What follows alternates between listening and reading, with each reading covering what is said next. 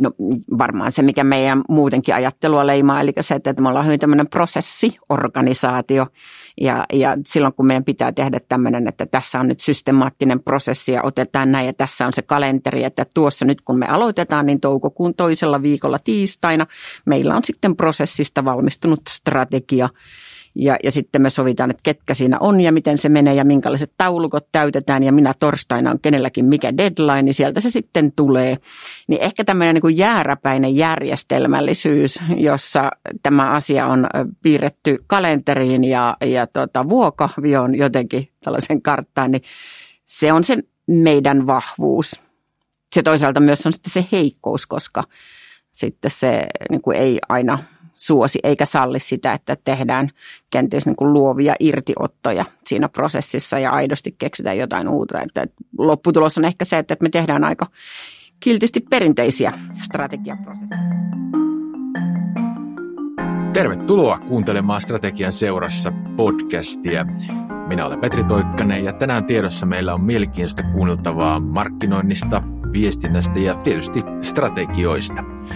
Vieraana tänään täällä on hallitusammattilainen ja markkinoinnin kummi Tediksikin kutsuttu Anne Korkiakoski. Tervetuloa Anne. Kiitoksia Petri. Mikä tekee Annesta Annen? Mikä on muovannut sinua ja tehnyt sinusta sen ihmisen, joka olet tänään? Kiitoksia Petri. Aloitat aika isolla kysymyksellä. Ehkä voisi sanoa, että, että mä suhtaudun tämmöiseen kysymykseen niin, että, että ehkä elämä on niin kuin hyvä kirja, että siinä on erilaisia kappaleita. On kappaleita, joissa on erityyppisiä teemoja ja sisältöjä ja, ja hyvä kirja on sellainen, jossa, jossa tota, vaihtelee sitten myös ne teemat. Että ehkä tänä päivänä olen sellainen persona, jota on muokanneet tietenkin osaltaan työelämä, mutta sitten myös toki yksityiselämässä on paljon elementtejä. On harrastukset ja läheiset ja, ja tämä kaikki varmaan tekee sen, mitä nyt olen, mutta – toivottavasti. Ja ehkä tuo matka jatkuu ja tulee mielenkiintoisia chaptereita tästä etenkin päin Kyllä, tähän elämänkirjaan. Hyvä, hyvä vertaus. Aloitetaan juttelut markkinoinnista. Sä olit, muistellaan vähän menneitä, sä olit perustajana ja matkasaarnaajana tämmöisessä siksi markkinointia kampanjassa tuossa 2016-2017. Silloin halusitte nostaa markkinointia sen ymmärrystä, että markkinointi on hyvä investointi ja siihen kannattaa panostaa yrititte vähän niin kuin yrityskentälle, mutta samoin myös tuonne yhteiskunnallisesti ja julkisille päättäjillekin asiaa, asiaa viedä. Niin missä tänä päivänä mennään? Onko edistystä tapahtunut? Minkälainen markkinoinnin rooli tänä päivänä on? No tietenkin kun katsotaan taaksepäin aikaa ennen tätä, näitä koronavuosia, niin silloin tosiaan meidän motiivi oli puhua siitä, että, että kun suomalaiset yritykset oli pitkään olleet sellaisessa laaksossa, jossa ei tapahtunut juurikaan kasvua. Suomalaisten yritysten fokus oli hyvin pitkään vaan siellä niin tuloksen parantamisessa ja, ja sitten kun puhutaan kuitenkin niin kuin valtion rahoituspohjasta ja, ja kansakunnan menestyksestä ja hyvinvointivaltion rahoituspohjasta, niin kyllä niin kuin kasvulla on myös oma iso roolinsa – ja, ja me haastettiin sitä, että suomalaisten organisaatioiden pitäisi miettiä sitä yläriviä ja, ja miettiä panostuksia, joilla sitä saadaan nousun. Ja se ei yksin tule tuotekehityksellä ja palvelukehityksellä, vaan sinne tarvitaan myös niin volyymin kasvua. Öm, ehkä se ääni kuulu hyvin ja, ja tota, kyllä mä sillä tavalla on tyytyväinen siihen, mitä me silloin saatiin aikaa, että, että me opetettiin myös meidän niin kuin markkinointiyhteisölle sitä, että, että markkinointiväen pitää itse oppia puhumaan liikkeen johdon ja päätöksentekijöiden kieltä, että ei tule sellaista maanantai-aamua, jossa yllättäen niin päätöksentekijät puhuu markkinoinnin kieltä ja sitä muutosta on tapahtunut. Ja sitten ehkä tämä, miksi otin tämän korona-ajan esille, niin kyllä tällaiset murroskohdat on sitten niitä, joissa sitten nämä isommat muutokset tapahtuu. Pieni pelko mulla on kyllä taas siitä, että tämä murroskohta, niin me taas käytettiin se siihen, että me nopeasti skaalattiin kaikki mahdolliset kulut alas, että pysyttiin hengissä. Ja nyt kun me huomattiin, että on tehty tässä jopa pari vuotta, on osa organisaatioita tehnyt hyvää tulosta. Toki kaikki ei säilyneet edes hengissä, mutta näistä yrityksistä, mutta aika moni on tehnyt hienoa tulosta, niin se on tehty aika paljon kulusäästöjen kautta. että jotenkin mä toivoisin, että toipuminen tästä korona-ikeestä tapahtuisi toisella tapaa kuin mitä tapahtui finanssikriisistä, jossa me jäätiin sitten pysyvästi matalammalle BKT-tasolle ja liikevaihtotasolle yrityksissä, että seuraavat kaksi vuotta tulee näyttää, että mikä meidän toipumiskyvykkyys on ollut ja mikä se markkinoinnin rooli siellä on. Varovaisuus niin kuin leimaa, että mieluummin leikataan kuluja, kun lähdetään panostamaan markkinointiin ja uuteen kasvuun. No tämä on ollut se meidän tapa, että, että kyllähän niin kuin siitä sanotaan, että suomalaiset sekä ihmiset että organisaatiot yleensä tietyllä tapaa parhaimmillaan silloin, kun me ollaan kriisissä ja vastoinkäymisissä ja, ja tuota, me nopeasti osataan skaalata sitten kulut alas, mutta että pitkällä tähtäimellä sitten, se ei välttämättä sitten myöskään ole se tapa, millä tavalla – ää, niin kuin asiat etenee. Kyllä mä aina välillä olen edelleenkin kateellinen siitä ruotsalaisten tavasta niin kuin hyödyntää esimerkiksi murroskohdat, että, että siellä rohkeasti lähdetään tekemään isoja markkinointipanostuksia ja tehdään isoja jakelutiemuutoksia ja, ja muuta. Ja jotenkin se nyt ehkä näkyy tälläkin hetkellä tässä, että miten he on koronasta selvinneet monella tapaa. Muun muassa myös sitten että tämä markkinointi ei ole samanlaisessa alhossa ehkä kuin mitä Suomessa. Mä ehkä lisäisin tuohon sun kysymykseen vielä, että mitä sitten on tapahtunut tälle meidän hankkeelle, niin sen verran, että, että yksi isoimmista muutoksista, mitä me sitten saatiin aikaan kaikkinensa oli se, että, että aikaisemmin markkinoinnin puolesta puhuvat liitot ja, ja markkinointiasioita ajavat tahot oli hyvin sirpaleisia ja erillään.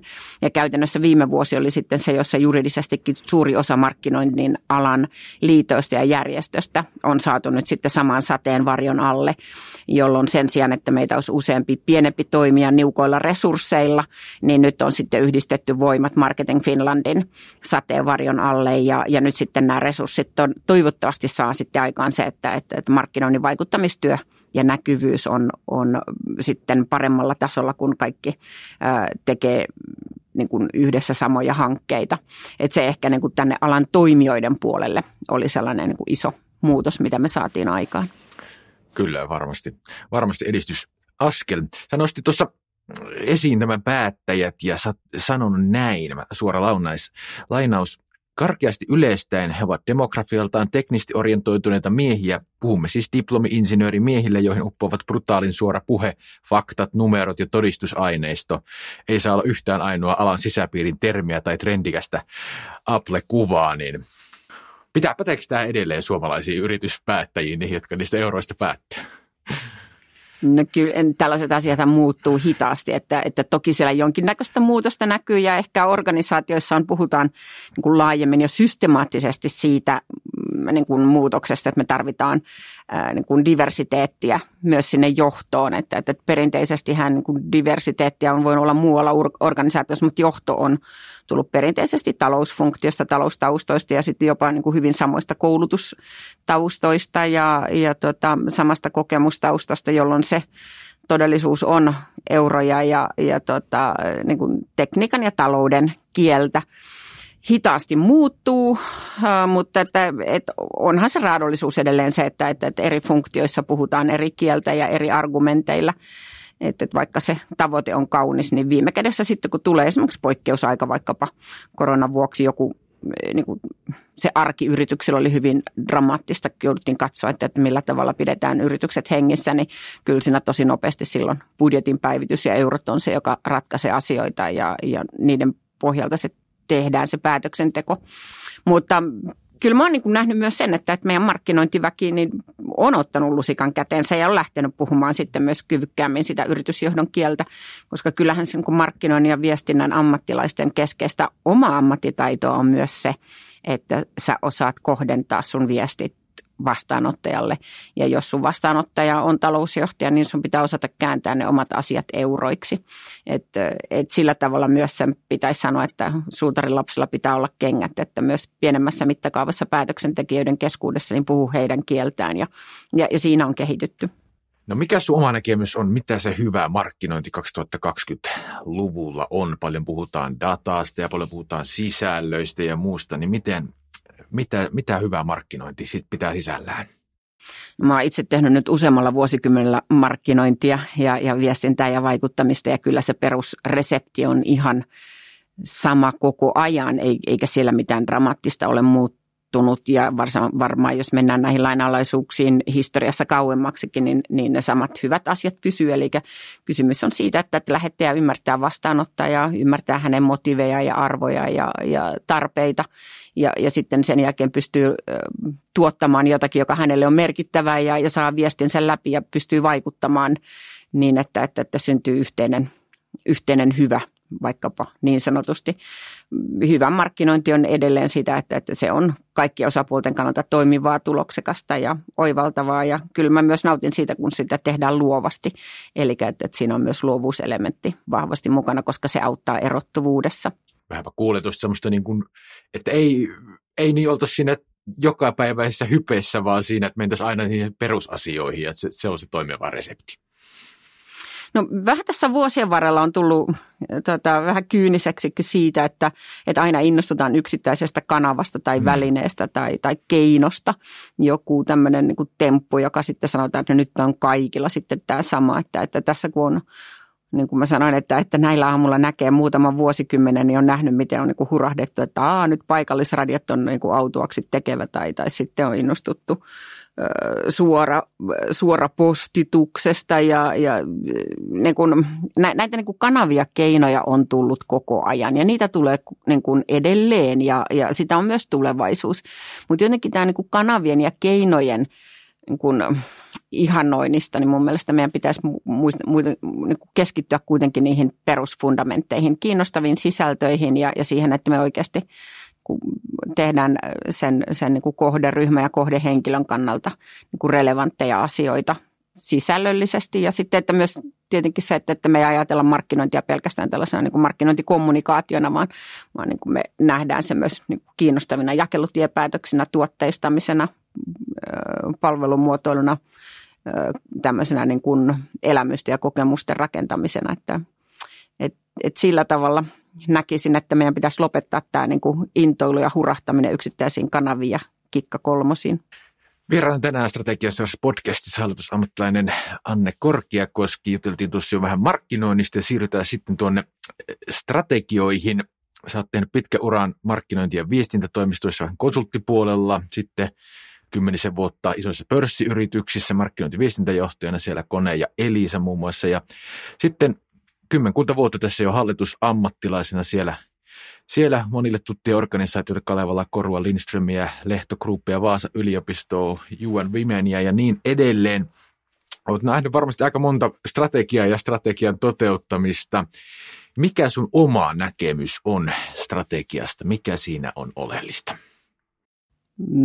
Ehkä vielä, jos mä lisäsin noiden hallitusasioiden lisäksi, niin vuosien varrella silloin ennen näitä yrityselämää, niin olin konsulttina, tein vielä markkinoinnin ja viestinnän konsulttina ja kouluttajana monta vuotta töitä, jolloin nimenomaan tein myös näitä, näiden niin strategioiden kanssa töitä. Ja niin monta erilaista strategiaprosessia itse tehneenä tai läpikäyneenä, niin jotenkin kaiken jälkeen mä niin kuin haluan demystifioida tätä asiaa.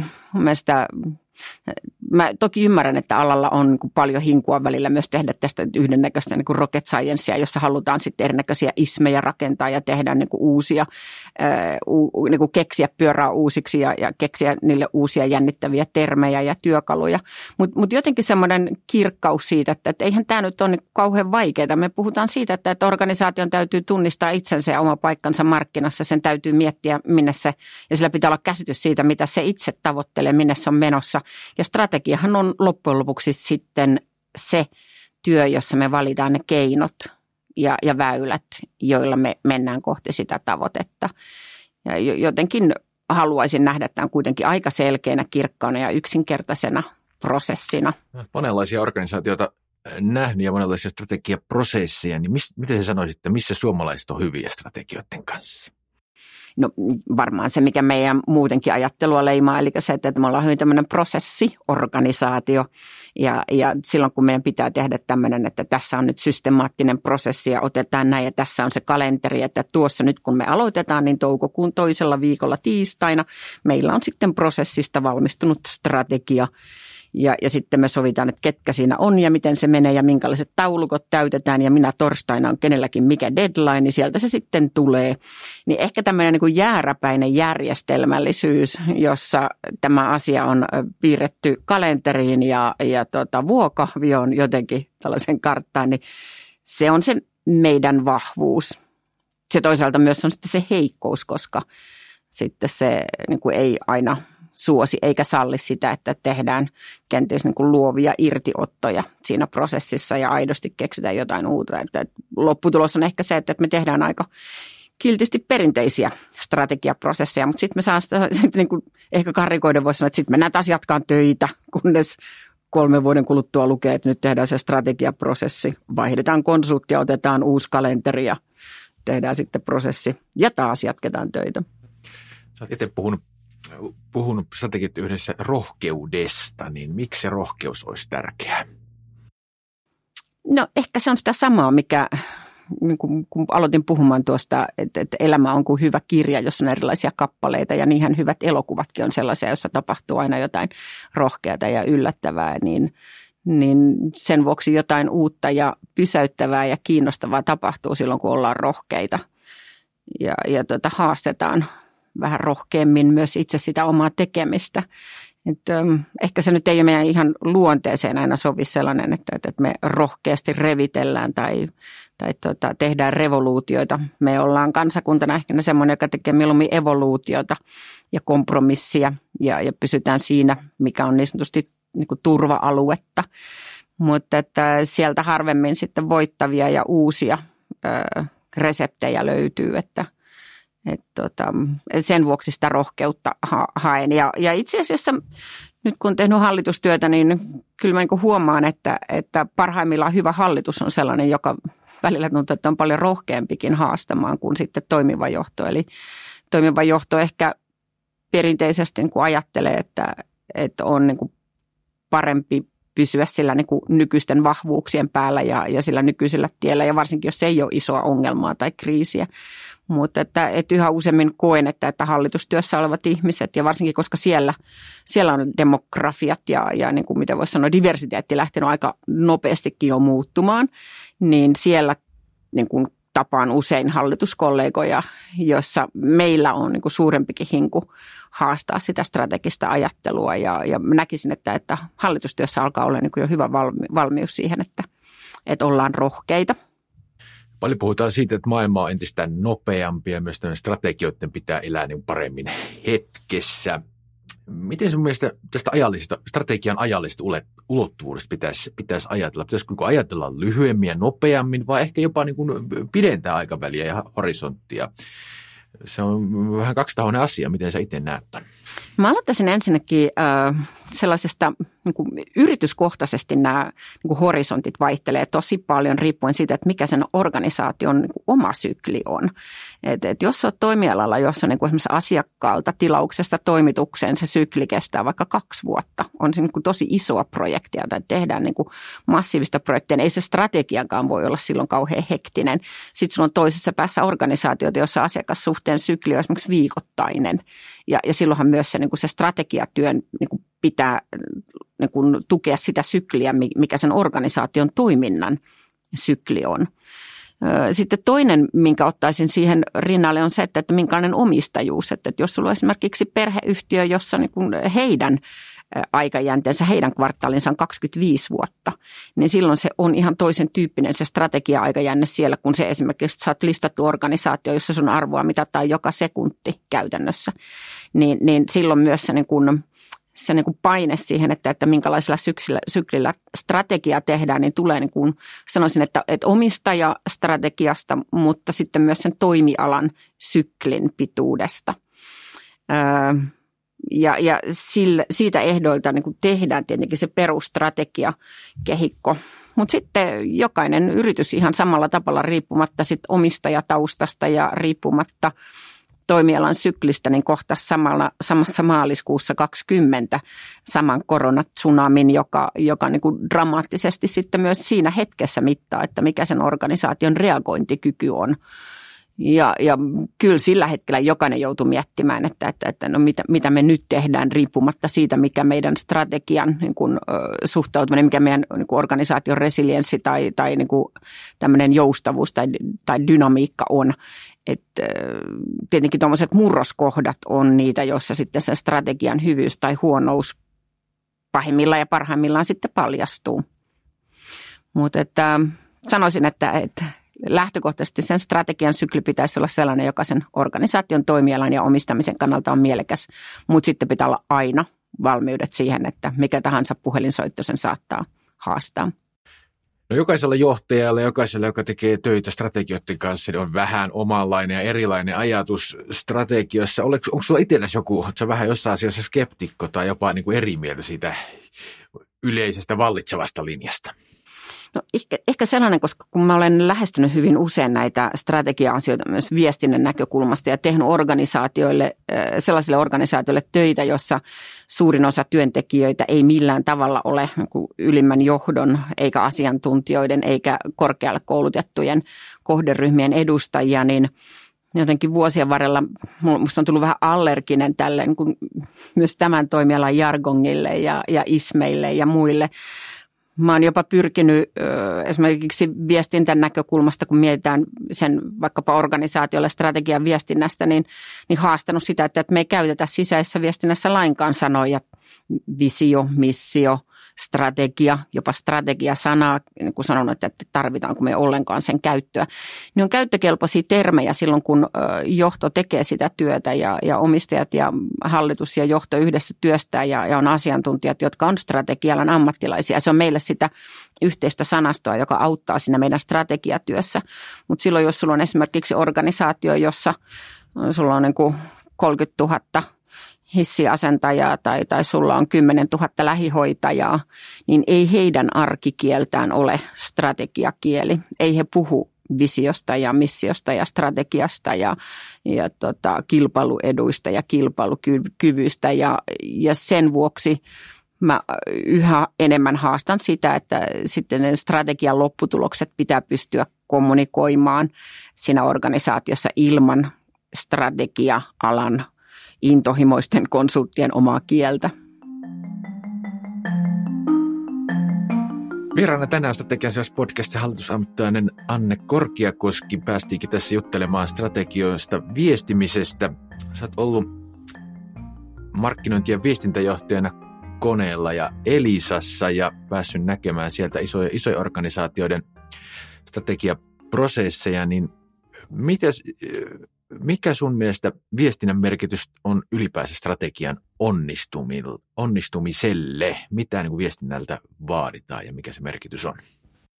Ehkä voisin karrikoiden muistella muutaman vuosikymmenen, olisiko pari 30 vuotta sitten. Muistan myös tavanneeni yrityksiä, joissa johto kertoi, että heillä on strategia, mutta se on niin salainen, että se on tuolla kassakaapissa, eikä sitä saa kenellekään kertoa eikä näyttää haastoin silloin heitä ja kysyin, että mitä he ajattelevat, että se toteutuu, jos myöskään koko heidän oma organisaatio ei tiedä, minne ollaan menossa, miksi ja millä keinoilla. Että, et, tota, kyllähän se niin kun, lähtökohta on siinä, että, että, että se viestintä, niin kun, mä sanon, että viestintä on ensimmäinen happotesti, joka testaa sen, että, että, että onko se strategia toimiva ja onko se kiinnostava ja merkityksellinen.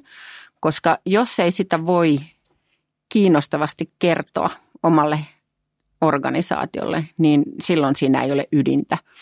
Ja ehkä sieltä konsultti vuosien ajalta muistan esimerkiksi tämmöistä happotestiä, jota tein hyvin tyypillisesti, kun halusin myös, tai mulla oli lupa konsulttina kiusata yritystä ja ylintä johtoa tai sanotaan haastaa, niin tein sen, että, että kun lähdettiin miettimään strategiaviestintää, heillä oli hieno pitkä kalvosarja, että tässä tämä meidän strategiapammaus nyt on.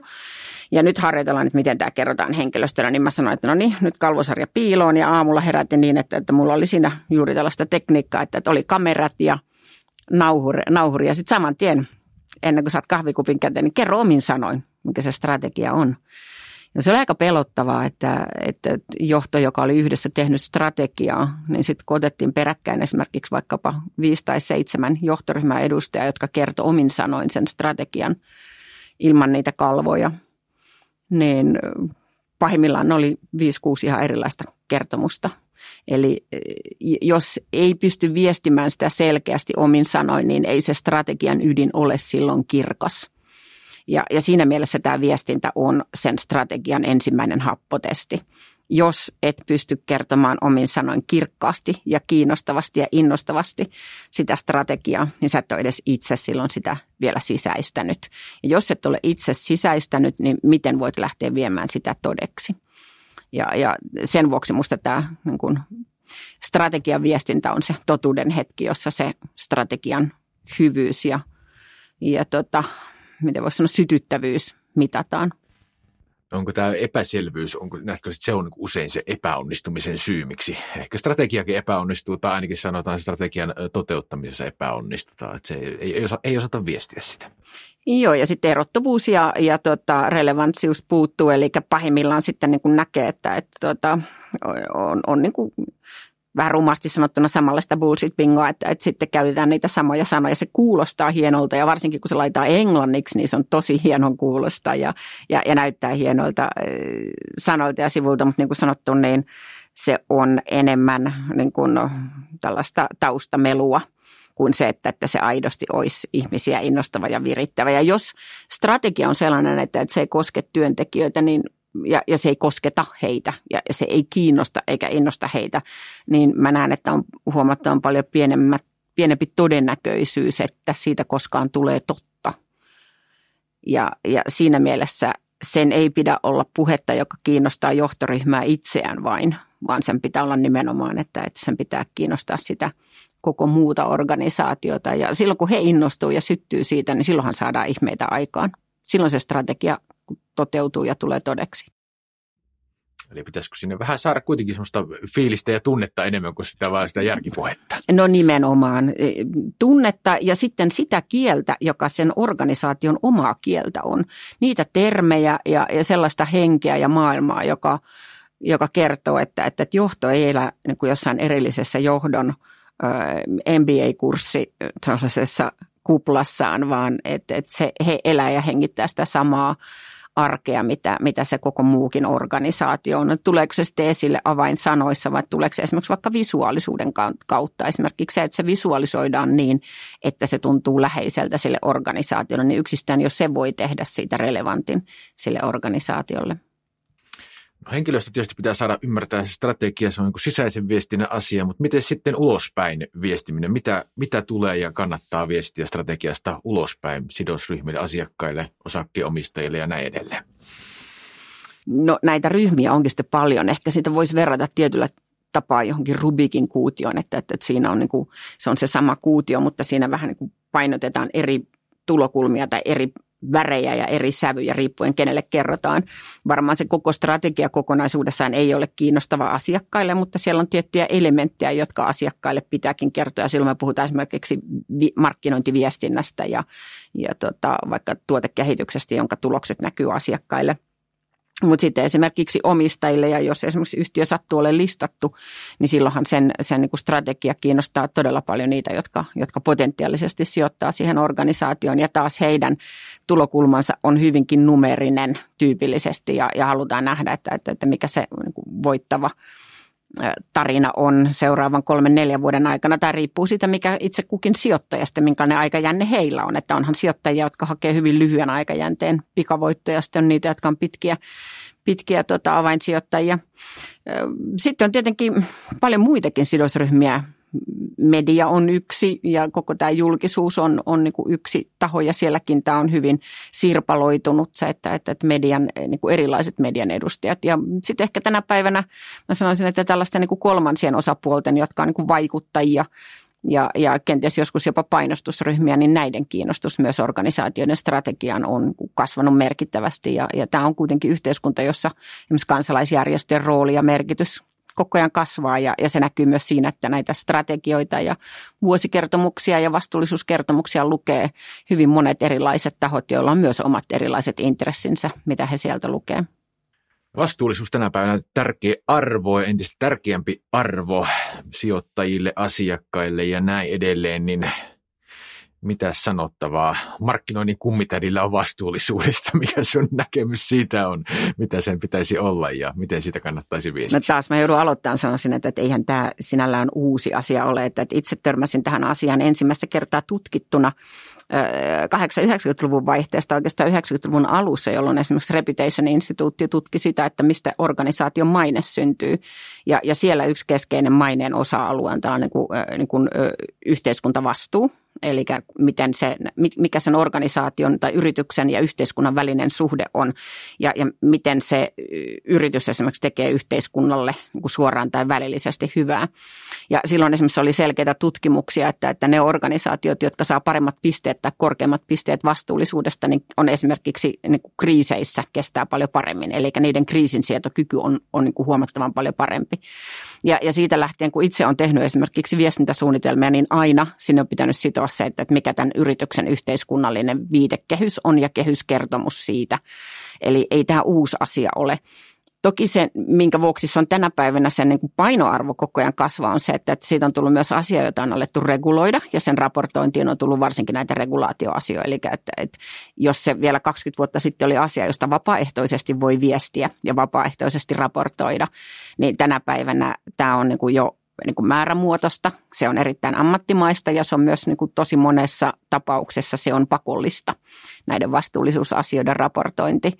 Ja, ja sitten niin kuin sanottu, niin on todella paljon erilaisia sidosryhmiä, jotka, joiden työtä on seurata sitä, eli tämä niin kuin kansalaisyhteiskunta valvoo sitä.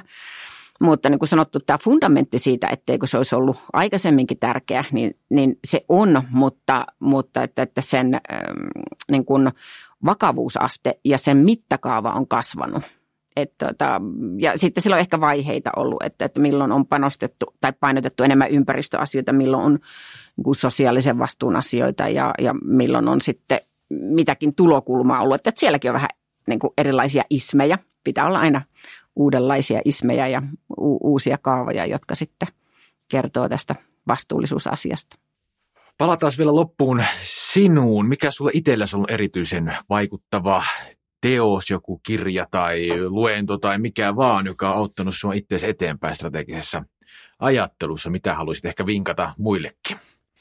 No siis hyviä kirjahan tulee koko ajan, mutta että kyllä mä niin haen oma inspiraation näihin asioihin yleensä mielellään jostain muualta kuin Siis tietenkin luen ja seuraan bisneskirjallisuutta ja, ja, ja bisnekseen liittyvää mediaa, mutta kyllä se oikeasti se, joka pistää niin kuin päätä haastaa niin kuin asioita ajattelen miele- niin kuin uudestaan on esimerkiksi se, että, että, että hyvä, hyvät elokuvat, hyvät sarjat, hyvä kirja, jossa on niin kiinnostava draaman kaari, niin itse asiassa hyvä organisaation viestintä ja markkinointi toteuttaa aina kiinnostavaa draaman kaarta, jossa on olemassa joku ongelma, jossa on joku käännepiste, jossa on jotain draamaa ja sitten tulee ratkaisu ja, ja sitten tulee niin kuin jonkinlainen niin kuin myönteinen loppu. Jotenkin semmoinen ajattelu siitä, että, että yrityksen tarina on myös niin kuin erittäin, sen pitää olla erittäin kiinnostavaa jatkuvaa jatkokertomusta, jossa on eri vaiheita. Ja, ja jotenkin näkisin, että, että, että me kaikki, jotka tehdään markkinointia ja viestintää, niin meidän pitäisi ajatella, että me ollaan niin kuin käsikirjoittajia mä itse olen käyttänyt ihan suoraan myös sitä termiä, että, että kyllä äh, niin kun yritysten avainhenkilöt, niin mä näen, että, että mun tehtävä on viestintäihmisenä tehdä heistä niin sanottua castingia. Eli että mä mietin heille rooleja, mä mietin mitä roolia he on, minkälainen se heidän juttunsa on siinä kokonaiskertomuksessa. Ja silloin kun sä teet, ehkä teatteritieteestä jostakin voisi löytää sitten niitä hyviä juttuja, jossa sä ymmärrät persoonat, niiden eri roolit, sä kirjoitat heille – erilaiset tehtävät siinä käsikirjoituksessa ja sitten sillä organisaatiolla on erilaisia vaiheita viikoittain tai kuukausittain, mikä se sykli onkaan, mutta siellä pitää olla kiinnostavia chaptereita. Et, et sen, sen pitää olla niin kuin hyvää kertomusta, jossa joka maanantai sä haluat tulla seuraamaan, että no miten tämä tarina jatkuu, et mikä tämä seuraava vaihe on. Ja sitten sulla on siellä ne hyvät tyypit, jotka tekee sen oman roolinsa ihan täydellisen hyvin. Kuka on sitten se herra Hyppönen, joka on se virusten etsiä, tohtori, ja kuka on sitten se kaveri, joka on se talousosaston kaveri, joka tulee eurot silmissä kilkutteleen kelloa, ja mitä roolia niillä ikinä onkaan. Että, että, että sillä tavalla haetaan niin kuin hyvistä elokuvista, hyvistä näytelmistä, hyvistä kirjoista inspiraatioita siitä, että me tehdään yrityksistä hyviä, todellisia hyvistarinoita. Mikä sun oma käsikirjoitus ja oma strategia vuosien varrella on ollut ja ehkä mitä se vielä, mitä, mitä on ne tulevat luvut, luvut tässä tarinassa? No sen verran mä oon tota, realisti kuitenkin, että, että mä en käytä yritysjohdon malleja, nelikenttiä enkä kaavioita ö, oman elämän suunnitteluun. Että kyllä mä lähden siitä, että, että ihminen on kuitenkin joku muu kuin yritys ja siellä varsinkin mä otan huomattavan paljon luovemmat keinot käyttöön. Ja ehkä mä suhtaudun siihen, niin kuin mitä mä tuossa ihan alussakin sanoin, että, että se on kuin hyvää kirjaa, jossa kun yksi kappale aina tulee päätökseen, niin sitten mä niin kuin oikein jännitän, jännitän, että mistä se seuraava kappale kertoo. Ne voi olla, niin juuri tuossa meillä oli tosi mielenkiintoinen kappale, neljä vuotta asuttiin Lissabonissa ja sitten korona katkaisi sen kappaleen, muutettiin takaisin Suomeen ja, ja sekä yksityiselämässä että työelämässä tulee tällaisia mielenkiintoisia chaptereita. Nyt mä oon tehnyt kahdeksan vuotta hallitustöitä päätoimisesti ja se on ollut tosi mielenkiintoista ja voi olla, että seuraava chapter on jotain muuta, mutta tota, tämä on kivaa oman kirjan kirjoittamista ja ehkä mä heittäydyn enemmän ja annan tilanteen viedä kuin se, että mä tekisin sen strategiaprosessin, jossa toukokuun toisella viikolla lopputulos olisi putkesta ulos. Näihin sanoihin on hyvä, hyvä lopettaa. Suuri kiitos Anne haastattelusta. Minä olen Petri Toikkanen ja tämä oli Strategian seurassa podcast. Lisää puhetta strategioista ja johtamista seuraavissa jaksoissa ja kannattaa tutustua myös strategisen johtamisen seuraan ssjs.fi. Kuulemisiin.